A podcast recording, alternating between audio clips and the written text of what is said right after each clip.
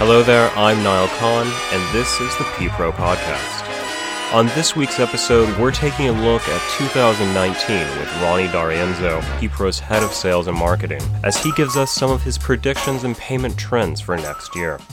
And I was just curious if you could uh, walk us through some of your predictions for next year in terms of general payment trends. Yeah, sure, Niall. I'll be happy to. I think I think the best way to do it is to try and segment that a little bit and uh, have a look at what are the global trends that we need to be aware of that are coming through for 2019, and then maybe look at um, more specific regional trends as well. Uh, in particular, some of the emerging markets as well as Europe as well. Um, I, I, think I think the first one just to start off with, which is um, close to my heart given the age of my children, uh, is the you know we've got the recent hype about millennials transforming um, banking. Uh, but actually, uh, when you think about it, most millennials um, still remember the days of dial up internet. You know, technically, a millennial's born after 1984, um, and the World Wide Web wasn't actually invented until 1990. So that's six years after millennials were born. So actually, um, I think where, where where I'm focusing more is the next generation, uh, which will be different. So those that are, um, you know, born uh, in, in, a in an era where they're always connected, always uh, always on, and that is members of the Generation Z. So those born roughly between 1996 and 2010. So they're a group of people that have not known life without technology. Um, so they've lived through their mobile devices, their fast growing consumer segment. And in fact, in the next four years, so starting next year, Generation Z will start to account for 40% of all consumers. So their expectations are for fast, seamless, and secure banking experiences, and, and, and you know that, that that demand is going to be higher than ever. Um, there was a, a, a, recent study done in collaboration with, with Google that analysed e-commerce clients, and they found that um, clients that used accelerated mobile pages, so that's pages that increase conversion rates, uh, increased by 105%, decreased bounce rates by 31%, and increased a click through rate from search engines by 29%. So, really uh, pandering to the needs of Generation Z in the next few years and having a mobile first solution uh, is going to be even more critical in 2019. So, you see this, this growth of younger people finally coming of age and being able to spend money. So this is really going to reshape the e-commerce industry, right? Yeah, very much so. In particular, with regards to, to mobile, so uh, making sure you have a uh, a, a, mobile um, presence, um, an, an, omni-channel presence, uh, is really critical for these uh, demanding um, Generation Z uh, consumers. And actually, leading on from that, I guess that, that brings us quite a nice segue on to, to the next um, element in terms of where we're starting to see some uh, real development, and that is uh, around the rise of APMs. Um, so, currently, um, and this might surprise a lot of people actually, that Visa and MasterCard today account for only 23% of global e-commerce today. Particularly people from the US and from the UK will find that surprising because that's an embed uh, um, um, uh, way of making online purchases is with your credit card, with PayPal or with your Visa or, or, or, or Mastercard. Um, but actually, globally, when you look at global e-commerce, uh, it's a much much smaller number. Uh, and in fact, by 2021, we think that that number will be as low as just 15% of global e-commerce. And it's particularly being driven by, uh, you know, merchants realizing that in order to reach a, a broader global consumer market, they're going to start to need to offer payment methods uh, of customers from outside their borders. Um, and, and, I'll explain a little bit more, what I mean there in terms of um, the preferences that customers have and the choice that they want they, they want to see in merchants' checkout pages. So, unlike the US, as I said, and the UK, where there is a strong and established card acquiring model, uh, many markets prefer what we call alternative uh, payments. So uh, this is often culturally driven. Uh, for example, if you want to attract Dutch consumers, uh, then you're going to need to add um, iDEAL, uh, bank transfer uh, model in iDEAL as a payment method. As an example, in, in, in the Netherlands, 57% of Dutch consumers make an online purchase using bank transfer through the iDEAL network. Um, so it, it means if you just rely on credit cards and debit cards, you're going to miss a significant segment of those consumers uh, that want to buy your goods. Uh, so particularly for for uh, for Russia, QIWI is really important, as is Yandex and WebMoney. For OXXO, uh, for, for Mexico, OXXO is really important, and of course, in terms of China, you, you, you can't ignore Alipay and WeChat as well as UnionPay uh, as well. So you know, get, give you some examples of where the alternative payments, global alternative payment methods, are driving that. WeChat's mobile platform already today accounts for half of the world's global mobile payments. Um, it's also worth noting, and we shouldn't ignore UnionPay as well here, um, because uh, UnionPay, uh, which is a local credit card, technically local credit card to China, recently overtook Visa as the world's largest form of card payments by transaction value and number of users. So it's really significant. And even in a in a non-debt cash-based um, preference market like Germany, Apple Pay uh, is starting to to take a foothold. So um, the list is endless. I think we you know we, we look at it and say there's up to around about 400 relevant alternative payment methods or local payment methods worldwide. Um, uh, it's unlikely, obviously, that the merchant's going to choose all of those. So they just need to be careful in terms of what they choose. But certainly, what we're seeing is um, the growth of APMs, the wider spread of um, purchases being made by uh, by consumers uh, around the world, and attracting uh, merchants, attracting consumers from other countries. So making sure that um, the PSPs and acquiring banks are recognizing that and adding adding to their APMs to their portfolio uh, is going to be really important, particularly for the merchants who don't want to lose the uh, the online purchases that consumers want to make globally. Yeah, certainly. This is one of the, the reoccurring themes, of course, of our podcast here as well, is that is the importance of local payment methods like this. Um, why do you think next year, do you think there's going to be more awareness of APMs in the coming years, or is are we on the cusp of uh, the world knowing more about Alipay and WeChat Pay as China rises, or what what is the explanation for this? this yeah, uh, and I, I, don't think it's down to one particular um, um, uh, aspect. I mean, certainly you mentioned WeChat and Alipay um, becoming an omni-channel channel presence, so having POS into Europe, into into uh, the states as well, uh, and consumers wanting to not just travelers but consumers wanting to use those payment methods as well. Um, I, I, also believe that, um, and certainly where we are starting to see a lot of our growth is out of the US market. Uh, traditionally, as I mentioned, there is a card acquiring network, uh, maybe slightly behind the UK actually, but what we're starting to see with some of the big acquiring banks out there is a recognition that consumers are wanting to buy goods from US based merchants, but in order to do that, they're going to have to add alternative payment methods. Now, traditionally uh, in Europe, where we have a um, you know 27 member countries as an example, all with their own preferences and, and a relatively small continent, um, the US are divorced a little bit from that. So they're starting to catch up and recognize that they have to offer more than just credit and debit cards and PayPal and Apple Pay and Google Pay, for example. And they're starting to add all of these European payment methods, Latin American payment methods, as well as Asian. And that's going to really drive a lot of that growth. Okay, that's very exciting to look forward to for the next year. Uh, what what other kind of trends are we looking for in the next year? Uh, well, I always like to try and um, defend, because I'm a little bit old school, uh, the physical stores. Um, so maybe one of the trends um, that, I, I'd like to um, spend a bit of time talking about now is maybe the renaissance of physical stores. Because I think what we've seen in the past uh, is the fact that uh, brick and mortar stores are becoming a thing of the past.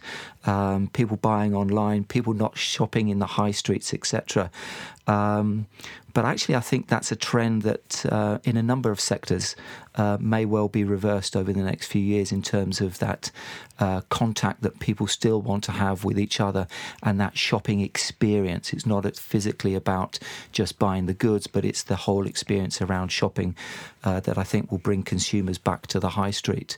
Um, so, for some consumers, as we know, um, uh, nothing e-commerce has to offer can quite measure that physical in-store experience. Um, and indeed, certain global retailers, and we call them retailers, Amazon and, and Alibaba, are now experimenting with um, some newly revived power of hands on shopping, uh, when traditionally their market, of course, has been uh, online. Um, Amazon recently opened a new retail store in New York.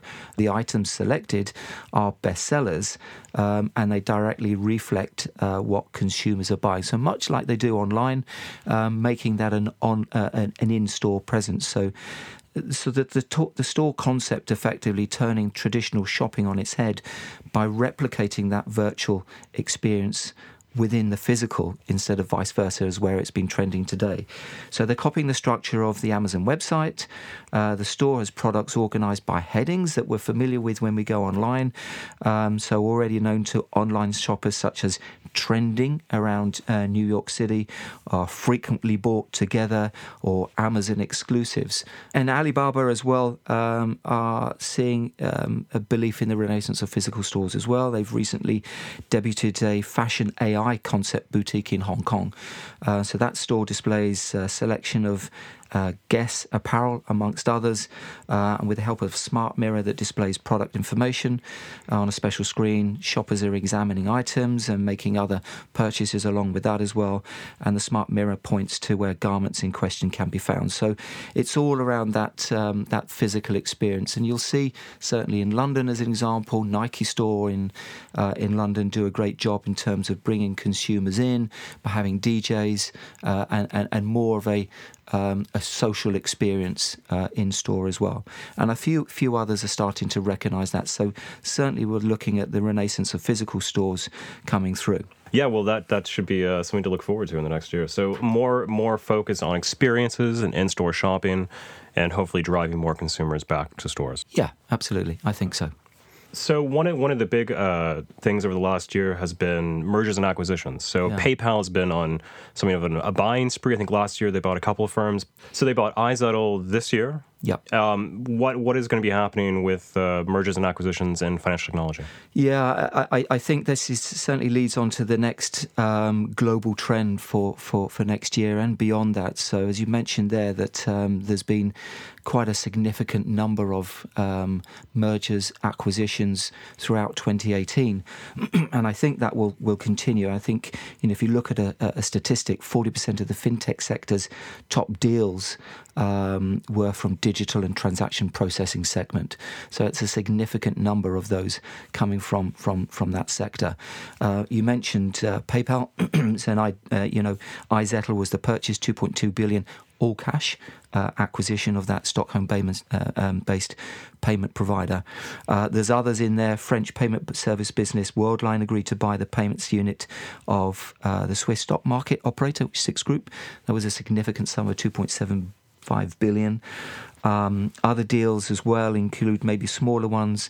Um, uh, the um, uh, First Data selling card processing businesses um, uh, uh, to to their Italian rival SIA uh, happened this year as well, and uh, I, I, think you know any any year doesn't really go past in terms of M and A without talking about Paysafe, uh, who are always um, making um, strategic purchases um, uh, that are complementary to their business. So, um, well, in fact, actually, in, in, last year, that actually Blackstone and CVC bought that business back itself.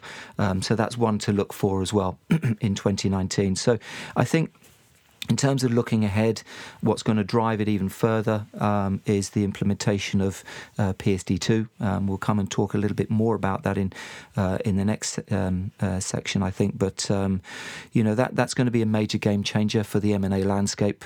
Um, uh, it's going to drive banks to collaborate or innovate uh, more with fintech, or indeed uh, acquire or merge with them. you know, banks. Um, traditionally being less agile than some of the fintechs, need to move fast, um, and therefore uh, uh, um, uh, acquisitions uh, that are complementary to the business uh, and complementary to the growth is going to encourage that uh, further across pan-European.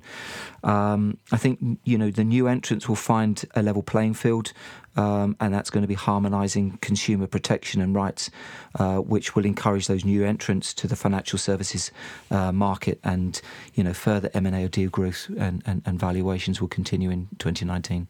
Are you at all concerned about a bubble in the fintech market? We see a lot of acquisitions, we see a lot of cash being thrown around. Um, does this ring any alarm bells for you at all, or do you think this is pretty safe sailing? Is this, no. there's there's so much money to be made that it's worth throwing all this money at? Yeah, I, I think um, there is a danger of the wrong acquisitions being made because acquisitions need to be made quickly. Um, uh, you've got a lot of fintech businesses that are primed for being acquired. Um, banks need to be very careful in terms of making sure it's complementary to their to their suite, understanding what their strategy is well, uh, rather than just making acquisitions. I don't think it's a bubble, um, but I think banks acquiring banks uh, need to be careful about uh, who they're targeting and what they're acquiring for. Okay, excellent. And you you had mentioned PSD2 and the need for banks to partner up with fintech a little bit to maybe further their yeah. their their growth. Uh, could you speak a little bit to PSD2 in Europe? And so this was a law that went into effect this year. Right. I know there was a it caused not chaos, but it caused a great deal of uh, confusion and a little bit of anxiety about how it was going to be implemented and how the how the fines were going to work. Um, so just very briefly, yeah. How did PSD2 turn out this year, and how will it be changing next year?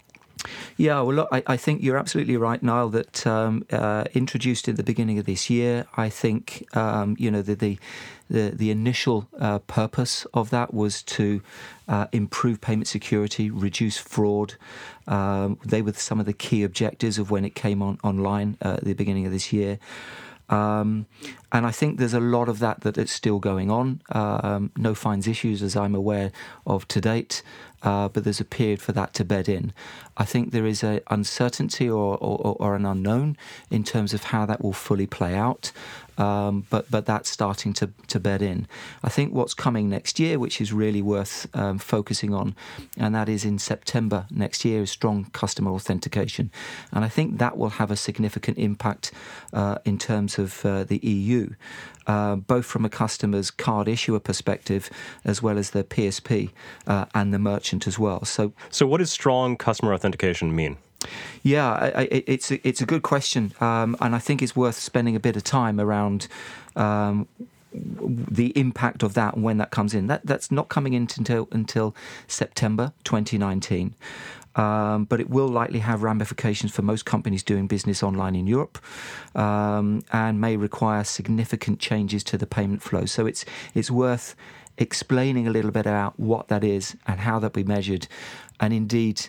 Um, uh, a one size not uh, fitting all um, perspective that that um, merchants and banks need to be aware of as well. So, um, as I said, it's running on a different timeline to other parts of PSD2. It's actually the 14th of September that it fully comes into effect, um, and the European Banking Authority and several national regulators um, have already issued separate papers clarifying their implementation plans, and it's worth sort of understanding what those are. So, this is a new mandatory method of authentication authenticating online payments, or in other words, for verifying a customer's identity before accepting an online payment. And they're using three elements in order to do that, and that is coming into effect next September. Um, I, I, think um, the first one is maybe, maybe it's uh, easier to, to remember it in terms of uh, what the customer knows uh, what the customer has and what the customer is. So knows, has, and is is really really key. So the first one is what the customer knows. So that's e.g. a PIN. Um, or, for example, an answer to a security question. What it isn't uh, is card data like the CVV or the expiry date. That's not um, considered a valid knowledge factor. Uh, the, what the customer has, uh, or in other words, possesses, for example, mobile phone number or hardware token, uh, is one of the other elements that they're going to use for validating um, uh, consumers' identity. And finally, what the customer is. So, obviously, biometrics we're talking about there. So, fingerprint ID, facial recognition, or iris scan. Um, so that that's really key in terms of these are the three elements. So these strong customer authentications are trying to tamp down fraud, exactly, yeah. right? So how much is fraud actually an issue in e-commerce? It is a big issue, um, and it's one that that's growing um, as we try and become um, faster with payments and more seamless with payments uh, and more user friendly for consumers. Then obviously there's going to be an element in terms of where fraud uh, possibility increases. So what we've seen is that uh, you know nearly one in sixty online transactions attempted globally are fraudulent, and that's a really significant number that is growing. Uh, so for businesses, it's estimated that um, you know when not addressed properly, fraud can cost up to about three percent of their revenue, which is a, you know uh, the difference between um, profit and not non-profit in, in, in many sectors.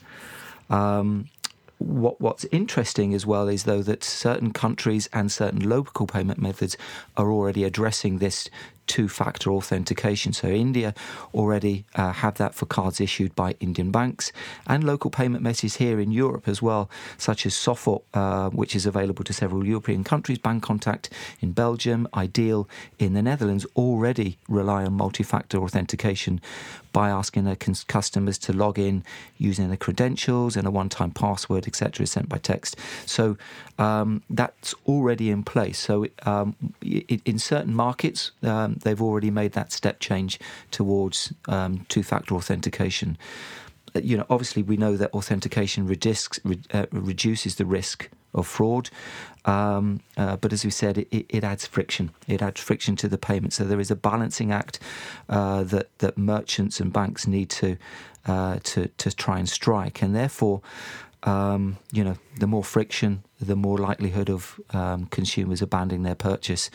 Um, so it's important that merchants and banks um, understand and are very clear about which which transactions strong customer authentication uh, relate to and which can be exempted. Uh, and, and, there are five key areas that are exempt from strong customer authentication. So as I said at the beginning, not trying to have a one size fits all and making um, uh, dual authentication apply to everything, uh, friction doesn't have, need to have to happen on every transaction. So, whitelisted trusted beneficiaries, i.e., initiated by the customer, uh, so the customer being able to tell the merchant that it's whitelisted, um, subscriptions, uh, so recurring payments. First transaction has to be uh, authenticated, of course, but subsequent ones don't need strong customer authentication. Uh, any transactions below 30 euros, so we'll know in terms of um, uh, using our debit cards today uh, for contactless payments. Uh, that that is applying for SCA um, from September next year. Uh, low risk transactions as well. So many factors determine that as low risk. Uh, you know, prov- um, uh, fraud rates, out of pattern spending, previous spending patterns, etc. So some of those low risk transactions are, are, are, exempt from strong customer authentication, and some of the secure corporate payments. So lodge or virtual cards uh, that are very traditional for travel and entertainment expenditure. Uh, but you know, failure to comply, um, even with these exempt, will result in declined payments uh, between the merchant, uh, the customer, and the, and the customer's bank, uh, and fines for the PSPs as well. So next year, a lot of different companies in Europe are going to be working to implement this by September. Uh, indeed, and really need to be focusing on doing that now. So we've looked at the global payment trends. If we were to focus just region by region, how what kind of trends are we looking at in these various regions? Yeah, sure. Uh, I, I, mentioned before, Niall um, touched on about the US in terms of the growth um, for the US. So I think maybe a good starting point is to have a look at the US.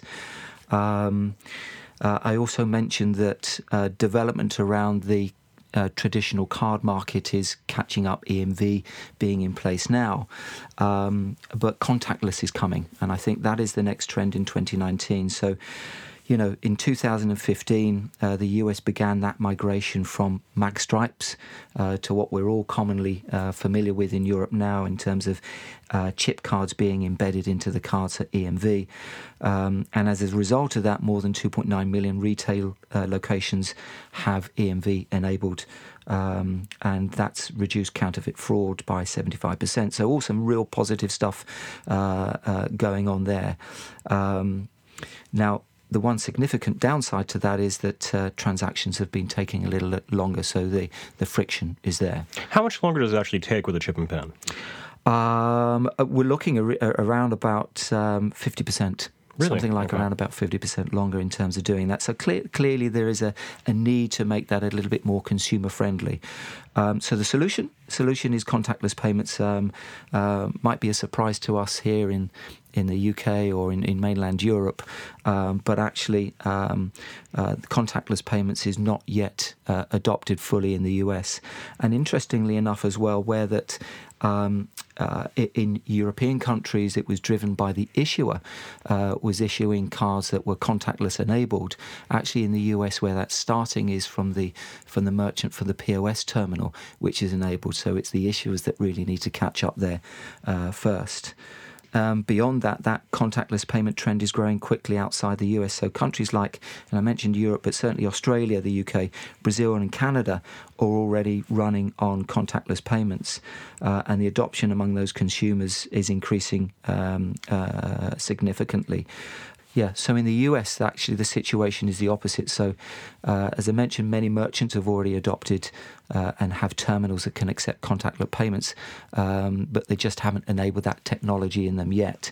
And what they're really waiting for is uh, the issuers to start rolling out uh, cards with their with with that technology embedded into those cards.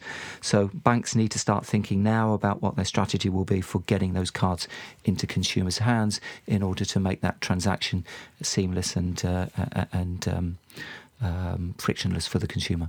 So the chip and pin method is a little bit slower, but why is contactless actually faster? Yeah, it's just the technology embedded in there for transactions that are below 30 euros, as we see, or, or, or equivalent uh, 30 sterling in, in, in the UK, uh, that enables that transaction to be authorized immediately without any uh, PIN number or any other authentication going through. So that makes that significantly quicker.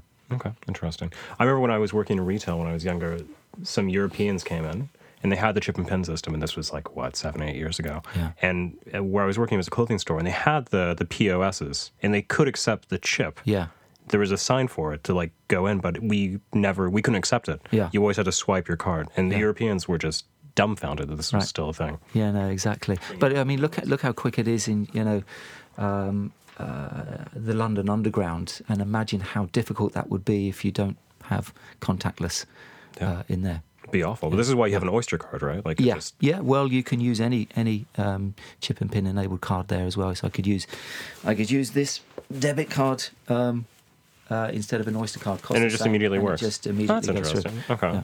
Man, I hope that one day Munich will have this as well. Yeah. I'm sure it'll be 20 years from now. Yeah, know, I'm sure. Yeah, it's it's coming. It's coming. I've seen a few places that are accepting it. All right, so we've looked at Europe, we've looked at the US. What are some perhaps developing markets that we could take a look at? Yeah, yeah, sure. Look, I, I think um, uh, in terms of emerging markets, uh, regions, uh, very clearly we've got uh, Africa, Latin America, and Southeast Asia that are driving a lot of the growth. Uh, and maybe I'll spend a bit of time on each one of those uh, and pick out some of the trends that are coming through here. So, Africa, um, we see as the next e commerce revolution in 2019. We've obviously seen what's happened in Southeast Asia, particular, uh, and I'm sure that will continue to, to grow at, a, at the pace that we've seen recently. But uh, the one to watch next is Africa, and that's starting to make, uh, you know, um, rapid expansion uh, in that particular market. There are over a billion people across 54 countries in this continent, uh, and the 21st century has seen a remarkable industrial transformation there. A lot of that Chinese business, Chinese investment uh, uh, coming in there, but a lot from Europe as well. But this young and high growth continent is now at the cutting edge of global consumer behavior without the burden uh, of, uh, as we would have had in Europe, entrenched distribution of channels or legacy in, in, infrastructure, much like China was in terms of why uh, cards are not so embedded into that particular market, and they moved very digitally into e-wallets. Um, very much the same in terms of the rails are not there in Africa to uh, restrain them there, and I think digital e-commerce uh, is going to grow in the same way that it did in China into into Africa. Uh, you know, that's one of the Africa's one of the fastest growing middle class consumer markets in the world.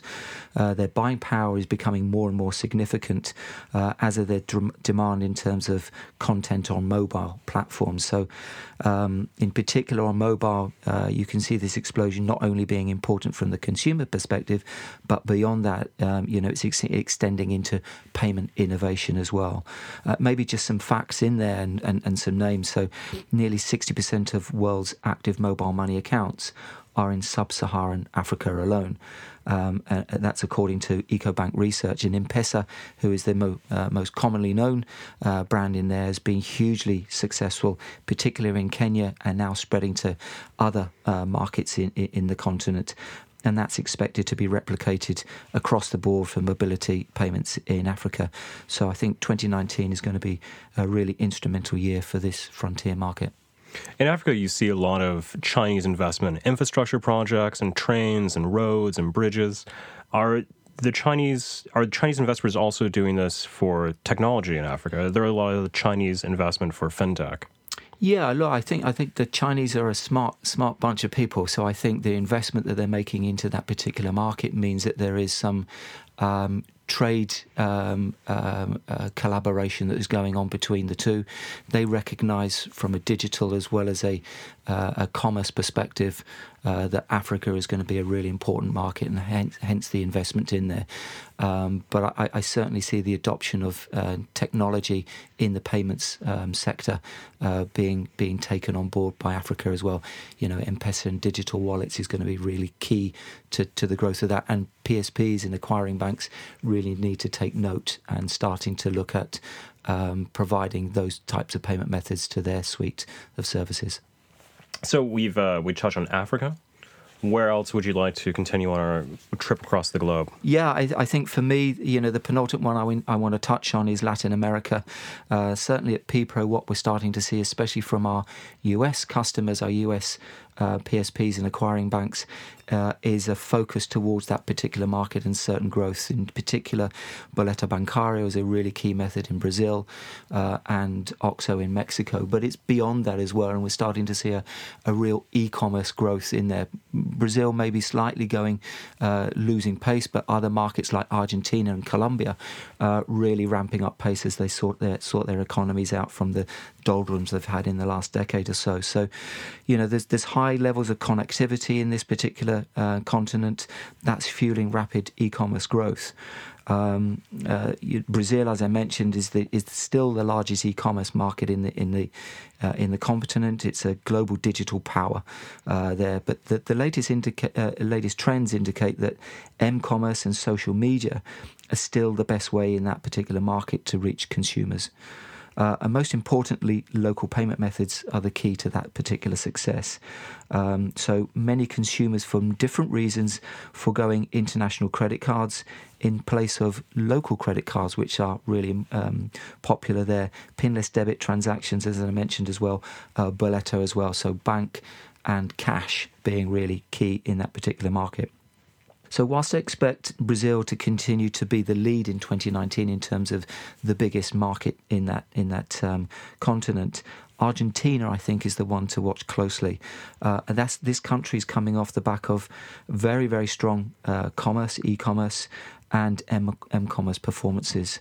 Um, uh, we know, and it's uh, well documented, that Argentina has experienced um, a lot of economic unrest in recent years.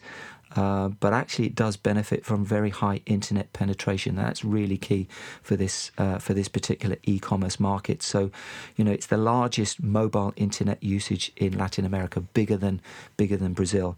Um, it also has a very large middle class um, sector, uh, and expect digital banks to, to prevail there as well. Um, so um, cash-based methods like Pago Fácil, RapiPago uh, will give way to more mobile and digital payments in that market in 2019. Uh, moving away from cash, moving away from cards, going more digital in South America. Yeah, yeah, yeah okay. indeed, indeed. All right. So for our final region that we're going to take a yeah. look at, Southeast Asia. Southeast Asia. Uh, it, it, yeah. So I, I, th- I, think you know Southeast Asia can't go without a mention. Uh, it's it's still continuing in terms of the rapid expansion, the growth driven particularly out of India and, and China, but there are some smaller markets in there like uh, Indonesia and uh, the Philippines and Malaysia that are actually small today, but really driving a lot of growth because of the internet usage that they've got there. Southeast Asians spend more time on their mobiles than any other market. On average, consumers spend around about 3.6 hours per day uh, using uh, mobile internet. Uh, and locals are very tech savvy. You know, they're very motivated um, for developing global technology. Global technology companies are moving into the market uh, and starting to pay attention to this particular trend. Um, Again, major investment boosts have come from Chinese companies like Alibaba and Tencent, and that's paving the way for a big year in, in, in e commerce in that particular market. Uh, in particular, as I mentioned before, Indonesia, that's really one to watch. Um, you know, that, that, that market is being primed uh, for real rapid uh, rapid growth. It's got a uh, swift GDP growth, uh, fastest growing number of internet users across the globe, um, and you know that that really means it's uh, right for e-commerce growth. Um, it's been very quick to establish itself as a mobile first nation uh, and therefore presents a unique, unique opportunity for merchants to introduce digital payments uh, to further engage that tech savvy consumer um, customer base that they've got there. Um, some facts again maybe not 2029, uh, 2019, but looking much further beyond to 2025, um, that Southeast Asian digital economy is predicted to surge to 200 billion uh, US dollars uh, by then, um, with the Indonesian digital market to account for nearly half of that, and that, that's coming from, um, you know, Alphabet, Tem- Temasek, for example. Uh, that would put the nation third in the region, um, obviously behind the powerhouses as we mentioned, China and, and India. But one of the biggest challenges for e-commerce in Indonesia uh, has been the low penetration of debit and credit cards. Um, so their, you know, however, their countries therefore have great potential for alternative payment methods, um, which is driving a lot of that, as I mentioned earlier in the podcast, um, uh, the uh, not the lack of growth in uh, credit and debit cards because that's still growing, but the share of growth in that particular market. So. In, in, Indonesia, for example, CIMB Clicks, which is bank transfer, Mandiri ClickPay, another bank transfer payment method, uh, and other cash-based payment methods like Indomaret and uh, Alfamart, which is really uh, driving a lot of that e-commerce growth in that market. Ronnie, thank you so much for your predictions. I really appreciate it. And hopefully you can join us next year and we can see how all of these predictions uh, panned out. I look forward to it. Thank you. Thank you very much for listening. If you're enjoying the podcast, make sure to subscribe on iTunes and wherever else you can find your podcasts. You can follow PPRO on Instagram and Twitter at, at PPRO underscore group. Until next year, bye bye.